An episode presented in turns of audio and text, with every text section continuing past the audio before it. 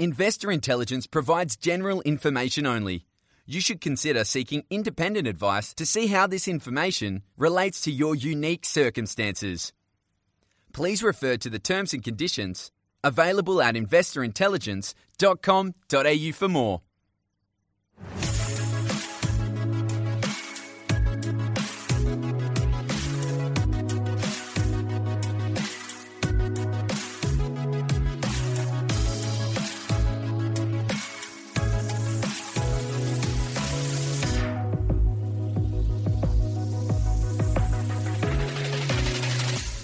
Guys, welcome back to another episode of Investor Intelligence, brought to you by the team at the Property Mentors. It's your weekly podcast for all things investment and hosted by me, Phoebe Sikowski Wallace.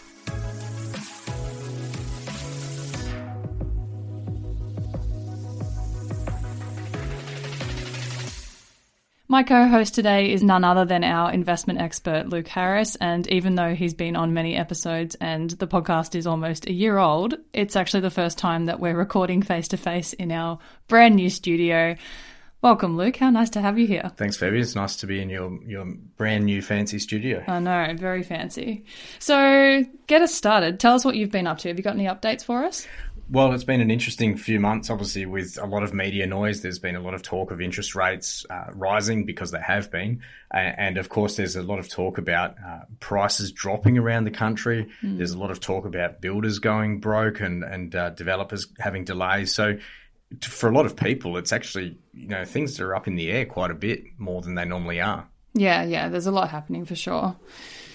So it is time to do another frequently asked questions episode. It has been a while since we've um, done one of these, and we've had some fantastic questions submitted via our website since our last FAQ app. So thank you to the listeners who have submitted these. Um, and if you have a question that you'd like to ask Luke, you can head to the FAQ section on the Investor Intelligence website, and I'll make sure to put a link in the show notes for that.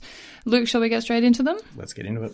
So the first one's uh, from Shona, and it's a nice sort of easy one, and it's it's um we've we've definitely mentioned this before, but I don't think we've gone into detail of it.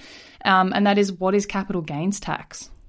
Capital gains tax is an interesting question. Uh, look, capital gains tax is basically a tax on your profit.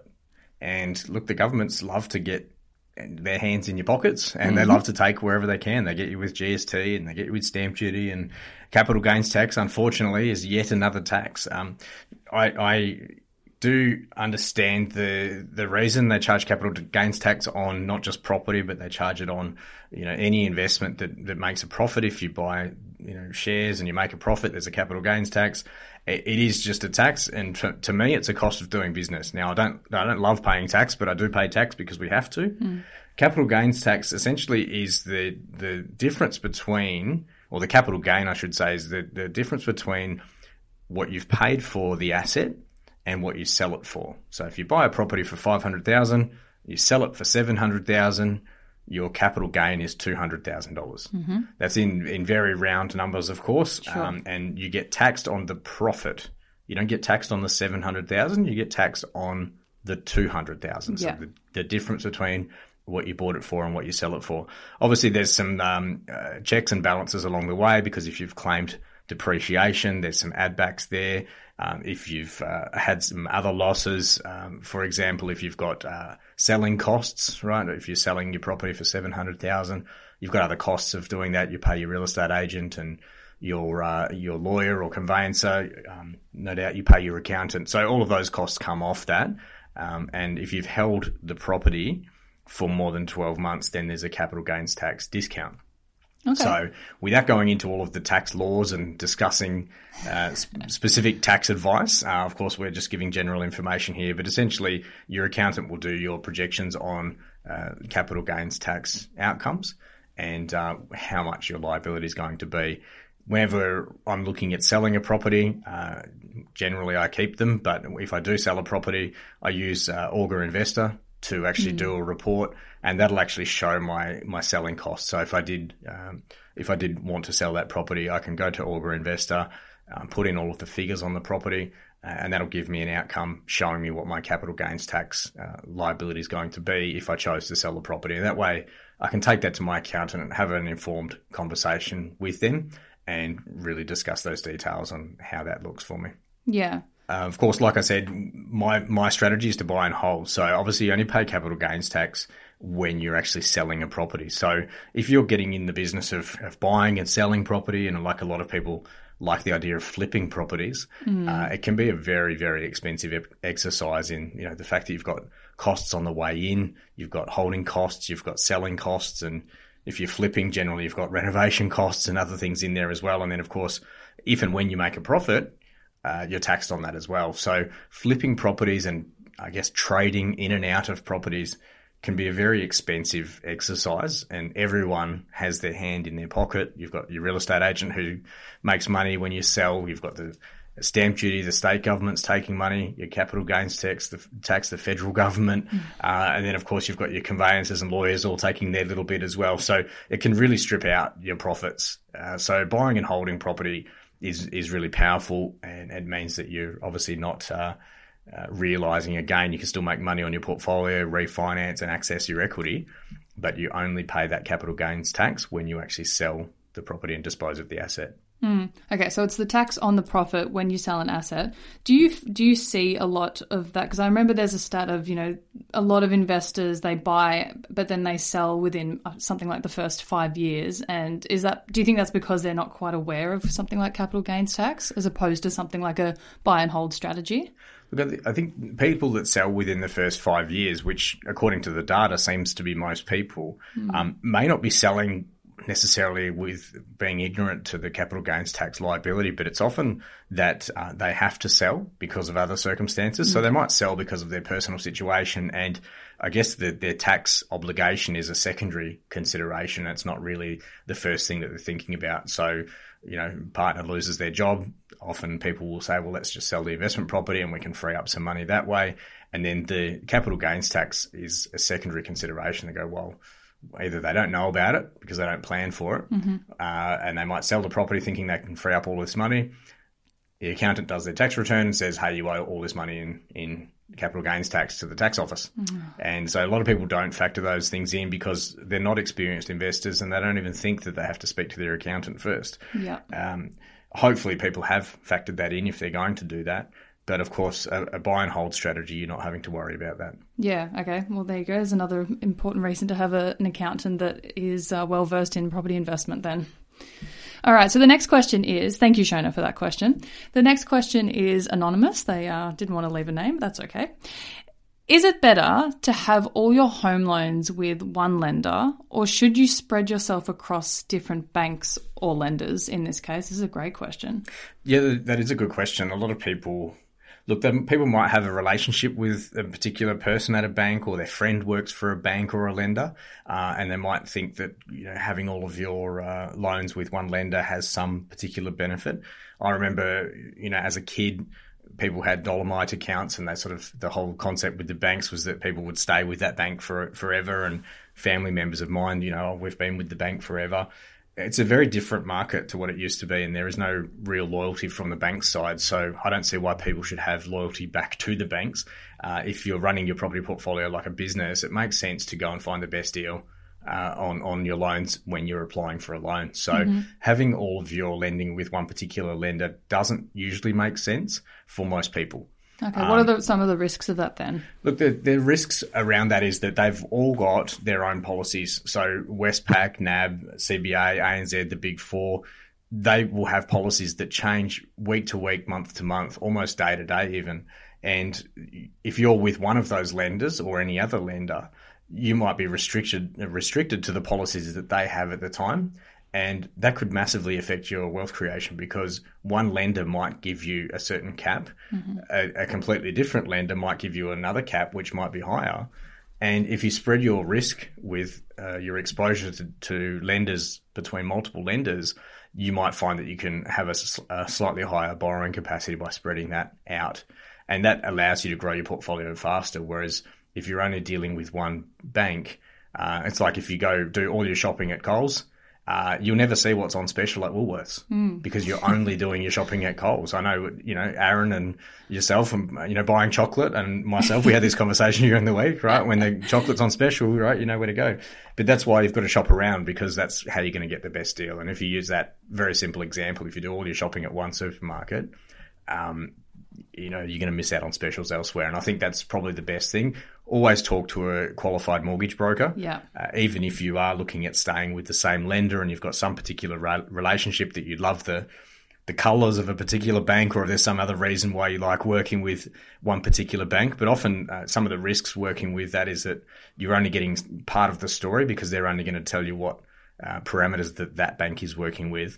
Um, but also, uh, some banks will essentially stitch you up in that there's clauses in the mortgage documents called the all monies clause.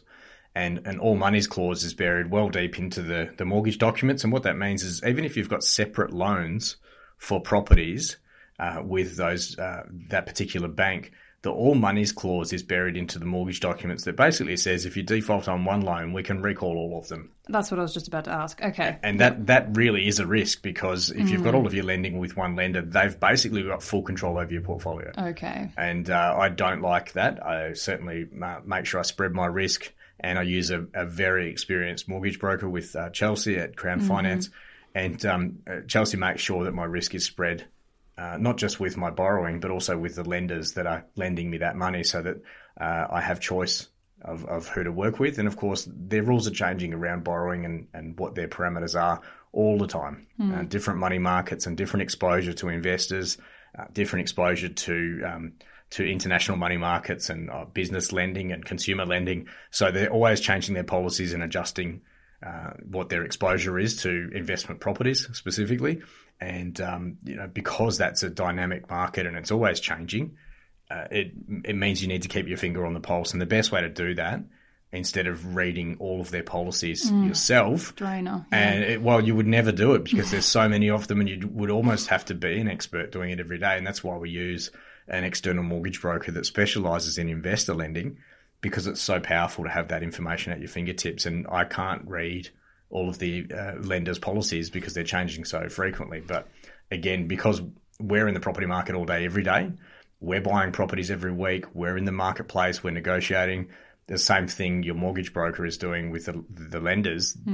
They're actually going out there and understanding the policies, the changes, which ones have an appetite for investor lending, which ones don't. And that's really powerful that you can tap into that. Um, whereas your, um, I guess, your relationship manager at a bank, they're not going to. You go to Westpac, they're not going to talk about ANZ products, and that's you know potentially leaving a big hole in your investment strategy. That's really good to know, especially with the multiple home loans thing, um, because I can see why people would just keep going back to that one bank. They might think it's just a bit easier or a bit tidier, and you've got everything in one place. But that's really, really good to know, and so relieving that you have someone like a mortgage broker to do all that stuff for you, because that is that sounds like the biggest headache. So the other thing as well is that banks will sometimes cross securitize your loans. Um, so similar to the all monies clause that can be in the, the mortgage documents, you can actually have um, the loans actually cross securitize. So you're actually using one property as security for the next one. And it, you know, unless you know how to read the mortgage documents and you or you're getting advice on those mortgage documents, you might find that you've actually cross securitized your loans with the same lender, uh, which has a similar effect. If you default on one, of course, they can take the whole thing from you. So you essentially need to, as a professional investor, you want to separate your risk and make sure that you've, uh, I guess, balanced your portfolio across multiple lenders. Very good to know, and thank you for exposing mine and Aaron's chocolate addiction as well. All right, so next question is from Abdul, and this is this is one I'm really excited for you to answer because it's something that I hear the mentors being asked all the time, and um, we have an upcoming guest who is a developer, and we covered the difference between an investor and a developer, which is sometimes something that people can conflate. And even though on paper it seems quite obvious, it's still quite confusing because there are a lot of similarities. But this question is what is the difference between a property mentor and a buyer's advocate? Because I think these two are the ones that get mixed up all the time. Yeah, well, look, I guess if you looked out for property mentors, there's actually not many out there. So a lot of people are used to a buyer's advocate or, or a you know buyer's agent, is they're, they're often known in Australia.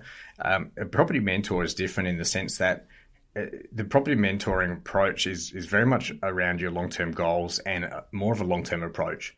Uh, a buyer's agent or a buyer's advocate will go out there and look at a, a specific set of parameters based on a property whereas a mentor is going to be looking at the investor. Okay, and the property is obviously a consideration, and a mentor is going to be factoring in a, a more of a holistic approach to your investing as a long term uh, approach, whereas a buyer's agent is there for a one off transaction. Okay. So looking at the two side by side is if you know exactly what you want. Uh, I want a four bedroom, two bathroom house f- between nine hundred thousand and a million dollars. It must have a pool and a double garage. I'd like a block of land that's at least six hundred square meters, and it must be within two kilometers of a train station and this is the rough area that I want to look at. Here's the suburbs that I'm interested. That's what you would tell your buyer's agent or your buyer's advocate, and then they would go out there and use their networks to try and find that property. They would present that property to you. You would make a decision, and they will help you to negotiate and purchase the property. Mm once that has uh, transaction has taken place, that's it. You've got no ongoing relationship. You might like the buyer's agent. You might send them a Christmas card. Probably not. Uh, they might send you a Christmas card. Probably not. it's usually a very transactional uh, type thing. In that, you know, once that transaction's done, you've kind of finished with each other. Okay. There's no real need. And a buyer's agent will know that for most people, you're probably not going to do that transaction again for many years. So I guess from that perspective, that's pretty much done and dusted. Every now and then you might find somebody that has a buyer's agent. They might buy a property every year or every two years. Um, but again, buyer's agents usually specialize in a particular area and have a very niche approach to what suburbs they're looking at. Um, Property Mentor on the other side uh, is really focused on the long term goals, focusing on you as the investor, understanding your goals, but also helping you with putting together your expert team, which includes your mortgage broker, solicitor, financial planner, quantity surveyor, tax depreciation expert, and the list goes on uh, to, to help you to actually build your portfolio, teach you about how to become a better investor, challenge you along the way and keep you accountable, and really help you for the long term. And having those little conversations along the way help you get out of your comfort zone and, and really be there by your side over a longer period of time. And that's why a mentor is so powerful because there's not really many companies out there that actually do what we do here at the Property yeah. Mentors. There's a lot of people that claim to be property mentors, but they're essentially there to flog your property. Uh, and they call themselves a mentor, but they really don't have any fundamental investment experience. So the thing that you need to do is make a decision whether you're looking for a buyer's agent uh, who's actually going to work in the parameters that you set, mm. or if you're going to work with a mentor that's going to work on your longer term plan. And also, part of that process is to identify what property is going to help you achieve that goal. Okay, so this is what I'm hearing that buyers advocates or agents will kind of just do what they're told. Correct. And whereas mentors will kind of like, well, that's that might not actually be right for your strategy. Let's do something else. That's kind of what I'm hearing. Well, that's right. Often people, um, when we start working with them, we ask them a series of questions to find out what they what they want and what they think they want. And often people might say, look, I, I, I don't know what type of property I need. Mm. So you know, rather than starting out with the property, we start out with the end goal. Why are we doing this in the first place? The property comes as a result of going through that process. And we find that most people that are going through a buyer's agent or buyer's advocate haven't really identified what that property looks like, mm. especially mm. for investment purposes. It's very different if you're buying a um, a property to live in. Yeah. Because if you've got three kids and you've got a jet ski and you've got a four wheel drive and all of these things and you need a garage for all the kids' toys and all of these things, um, it's it's a lot easier for owner occupied because sure. you've got this set of parameters and often busy professionals they're saying look we, we haven't got time to go house hunting because we're working long hours and okay. the kids have got sport and all these things so mm-hmm. we know what we're looking for we just don't have time to go and find it typically for owner occupied properties that's where a buyer's agent or a buyer's advocate is going to be really powerful. But for investment, it's a very different approach.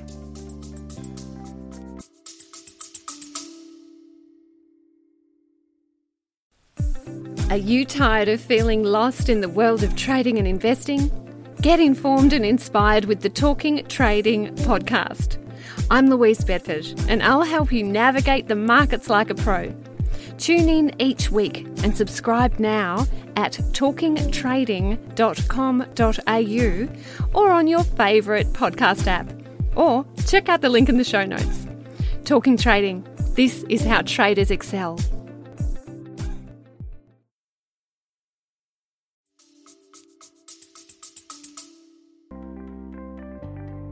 Have a burning question you want answered on an upcoming episode? Each month, we take questions from our listeners and put them to our resident expert, Luke Harris. With more than two decades of residential and commercial investment experience under his belt, Luke has seen the best and the worst of the property market.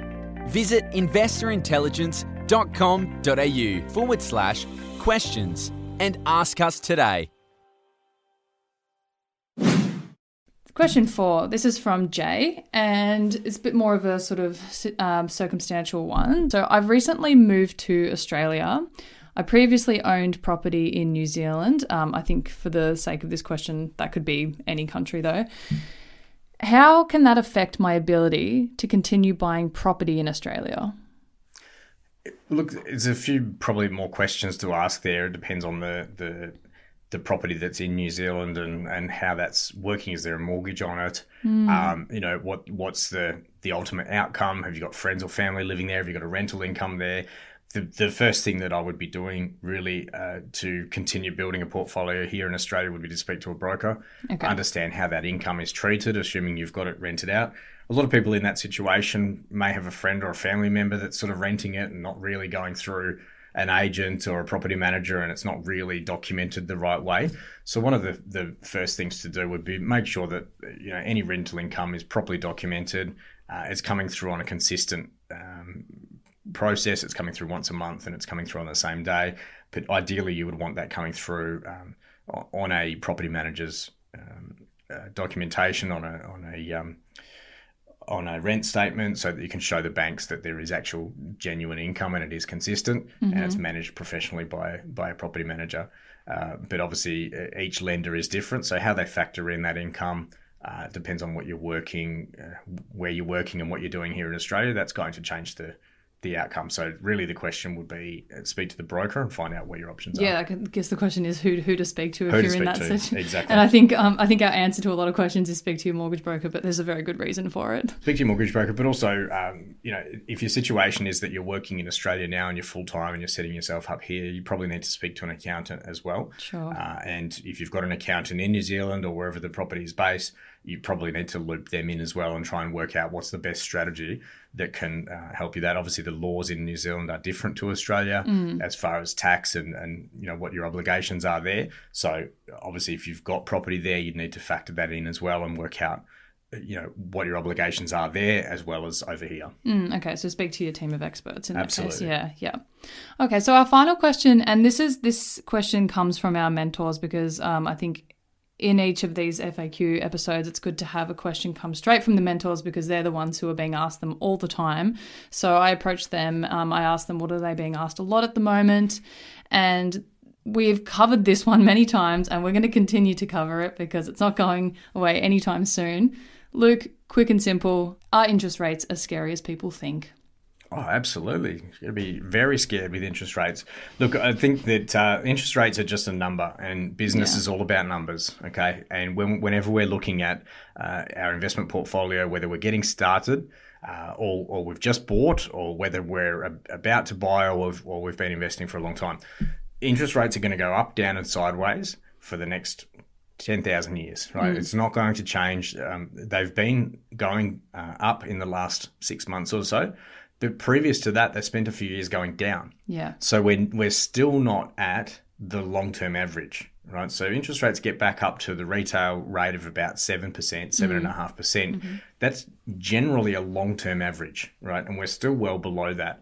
We're likely to see interest rates continue to go up by a few um, uh, quarter percentage or half percentage points over the next few RBA meetings, probably continue to go up to the end of the year.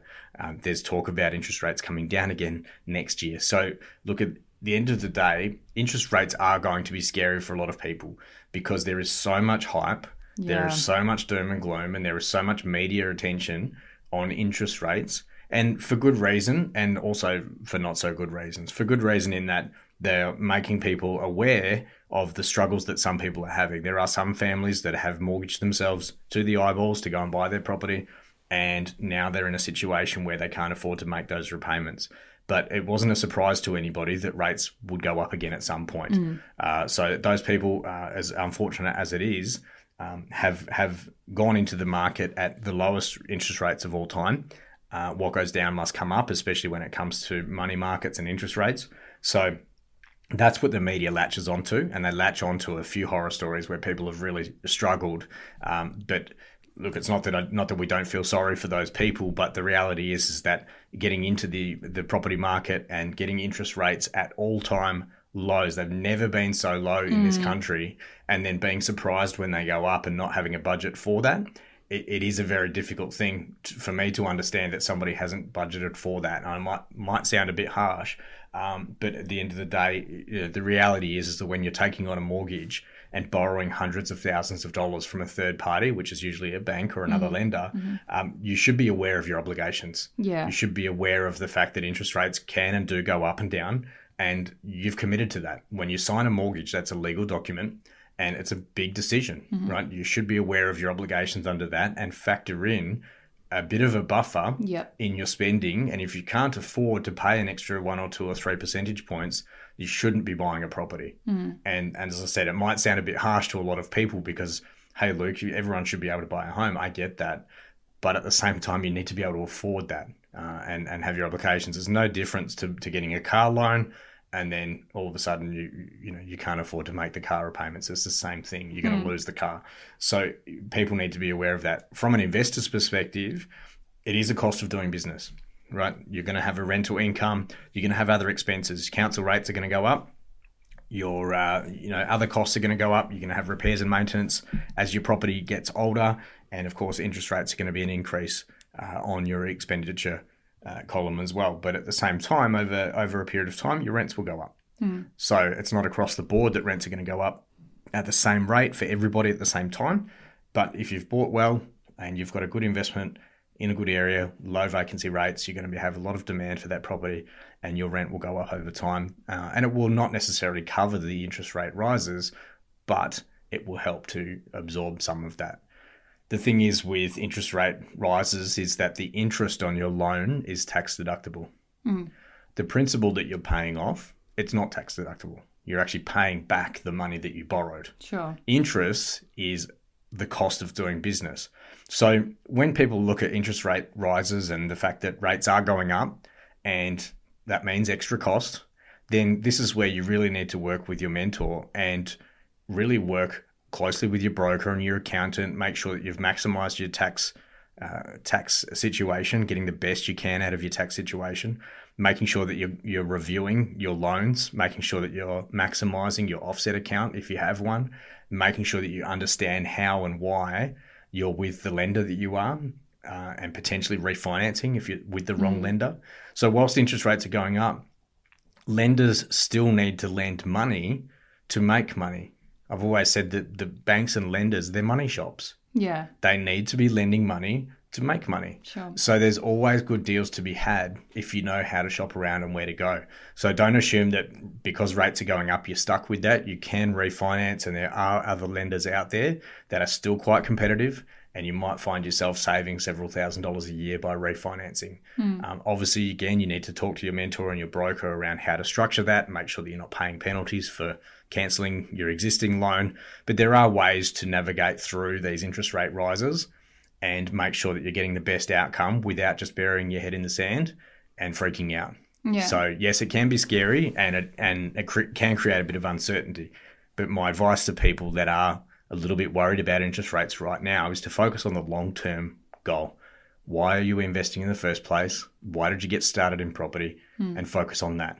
And a little bit of short term pain with some interest rate increases can pay dividends in years to come. But I certainly wouldn't recommend selling selling up your portfolio and shutting up shop hmm. because if you do that, what are you going to do next? Yeah. You still need to invest if you're going to advance your financial situation. Hmm. And I don't think what you were saying before about, you know, people being having to factor in that bit of a buffer for those extra few percentages. I don't think that's harsh. I think it's actually just quite sensible to to say that. Um, and that's why we focus so heavily on education, um, because we find the more educated you are, the less terrifying things like interest rates are as well. Absolutely. And the more you understand, like I said, it's a cost of doing business and you're treating your property portfolio as a business, then you're going to understand that, you know, your, your interest cost, which is tax deductible, is a cost of doing that business. Yes, it is a cash flow uh, drain, and some properties, depending on what you've bought, um, depending on the yield and, and what you're actually getting in return, um, can actually you know cost you hundreds of dollars a month. Mm. Uh, but it's not a permanent thing. Mm. Your your uh, costs can be managed. You can refinance. You can put your rents up. You can um, lock in your interest rates. There's fixed rates. There's offset accounts. There's other things that you can do to get the best outcome we can't just look at interest rates in isolation and say that this is a big scary monster and we need to to go and hide somewhere mm. because there are ways to navigate through that and like we've always said is that governments are going to come and go interest rate rises are going to you know happen they're going to go down they're going to go sideways. There's always things that are going to be uh, headwinds and things that are going to potentially give us reasons to give up but we just need to keep focused on that long-term goal and understand that sometimes there can be sh- some short-term pain or sometimes some inconvenience or extra cost, mm. but we focus on the long term, and that's what's going to help us to become successful investors. Yeah, and don't worry, the media will continue to push the the story of interest rates are that big scary monster. So the media will do what the media will do, exactly. and if you're getting all of your information from the media, then that's a fool's game. Because at the same time, in a year or two years or three years time, the media is going to be saying, you know, single single person makes two hundred thousand dollars in six months on their property, and prices are going up again, and mm. it's going crazy. And so the media is is there just to get clicks and views and and um, newspapers sold. And so we shouldn't be making any decisions on the on the media alone, and making sure that any of the media stuff that we're reading is actually fitting in with our personal situation and not just freaking out because the media is trying to get everyone to freak out. Yeah, always be critical of any news you consume. Speaking of that and education, we recently released an episode with um, a journalism scholar who spoke about how the media works. And I think that was a really great chat, especially for people who are consumed in that media hype. And also on interest rates, we did a bonus episode with Chelsea, who's our mortgage broker. So go back and listen to that just to get yourself a little bit more educated on that. Uh, Luke, anything else before we wrap up today? Look, we did a September update uh, just recently as well, and look, I think there is always going to be a lot of noise out there, and where we're at in the marketplace right now, it can be a challenging place to feel comfortable about investing.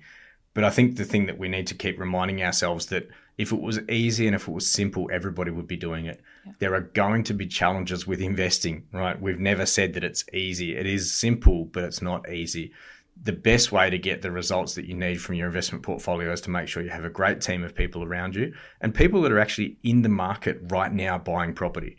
And the property mentors, we're out there buying properties every single week with our members and getting the best results that we possibly can. But we're doing it with an education focus and making sure that people understand why they're getting into the property market in the first place and how it fits in with their long term plan. And also making sure that we have the right balance between understanding what's actually going on in the marketplace right now, as opposed to what's going on in the media right now, because mm. often they are polar opposites mm-hmm. or they are not aligned. And we just need to put things into context. So, yes, the media reports. Um, can carry some weight and they are worth considering, but we certainly don't want to make all of our decisions based on that. Yeah. And I think you know in this in this climate where we're at right now, there's a lot of a lot of um, noise out there. We just need to be able to cut through that noise. And I think for anyone listening to the podcast right now, obviously have some interest in investing in property. The reality is, is that there's always going to be something that convinces us we shouldn't do it now. Yeah. Yep. But what we see time and time again is that people do sit on the sidelines waiting for the perfect time, and there is no perfect time for you oh, people waiting. I'm waiting for changing jobs. I'm waiting for the baby to be born. I'm waiting for you know the kids to finish school or whatever it might be. Uh, or they're using the media. Interest mm. rates are going up, prices are uh, going up, prices are dropping, uh, builders are going broke. There's always a reason. If we're looking for a reason not to do something, I'm very good at saying, "Oh, I can't go to the gym because it's too cold. I don't want to go classic, outside." Yeah. Right? Or, or uh, you know, it's, it's, really windy outside, and I prefer to stay inside and eat some chocolate and have a pasta dish. Mm-hmm. Right? But people do that. There's always a reason not to do something. You've got to find the reason why and make sure that the reason to do something is stronger than the reason not to do something. Mm-hmm. Yeah, absolutely. Well, once again, thank you to everyone who's submitted and click the link below in the show notes if you want a question featured on an upcoming episode. Luke, as I said before, it's a pleasure to have you face to face today, and thank you so much for your time. Thanks, Phoebe.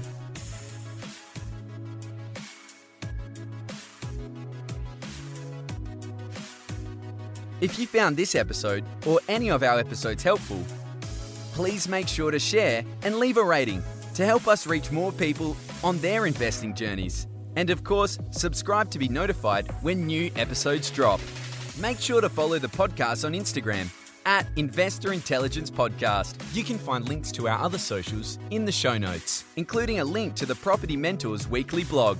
If you're ready to get your property portfolio in shape for financial freedom, check out Luke's latest book, Property Fit. You can get yourself a copy at www.propertyfitbook.com.au.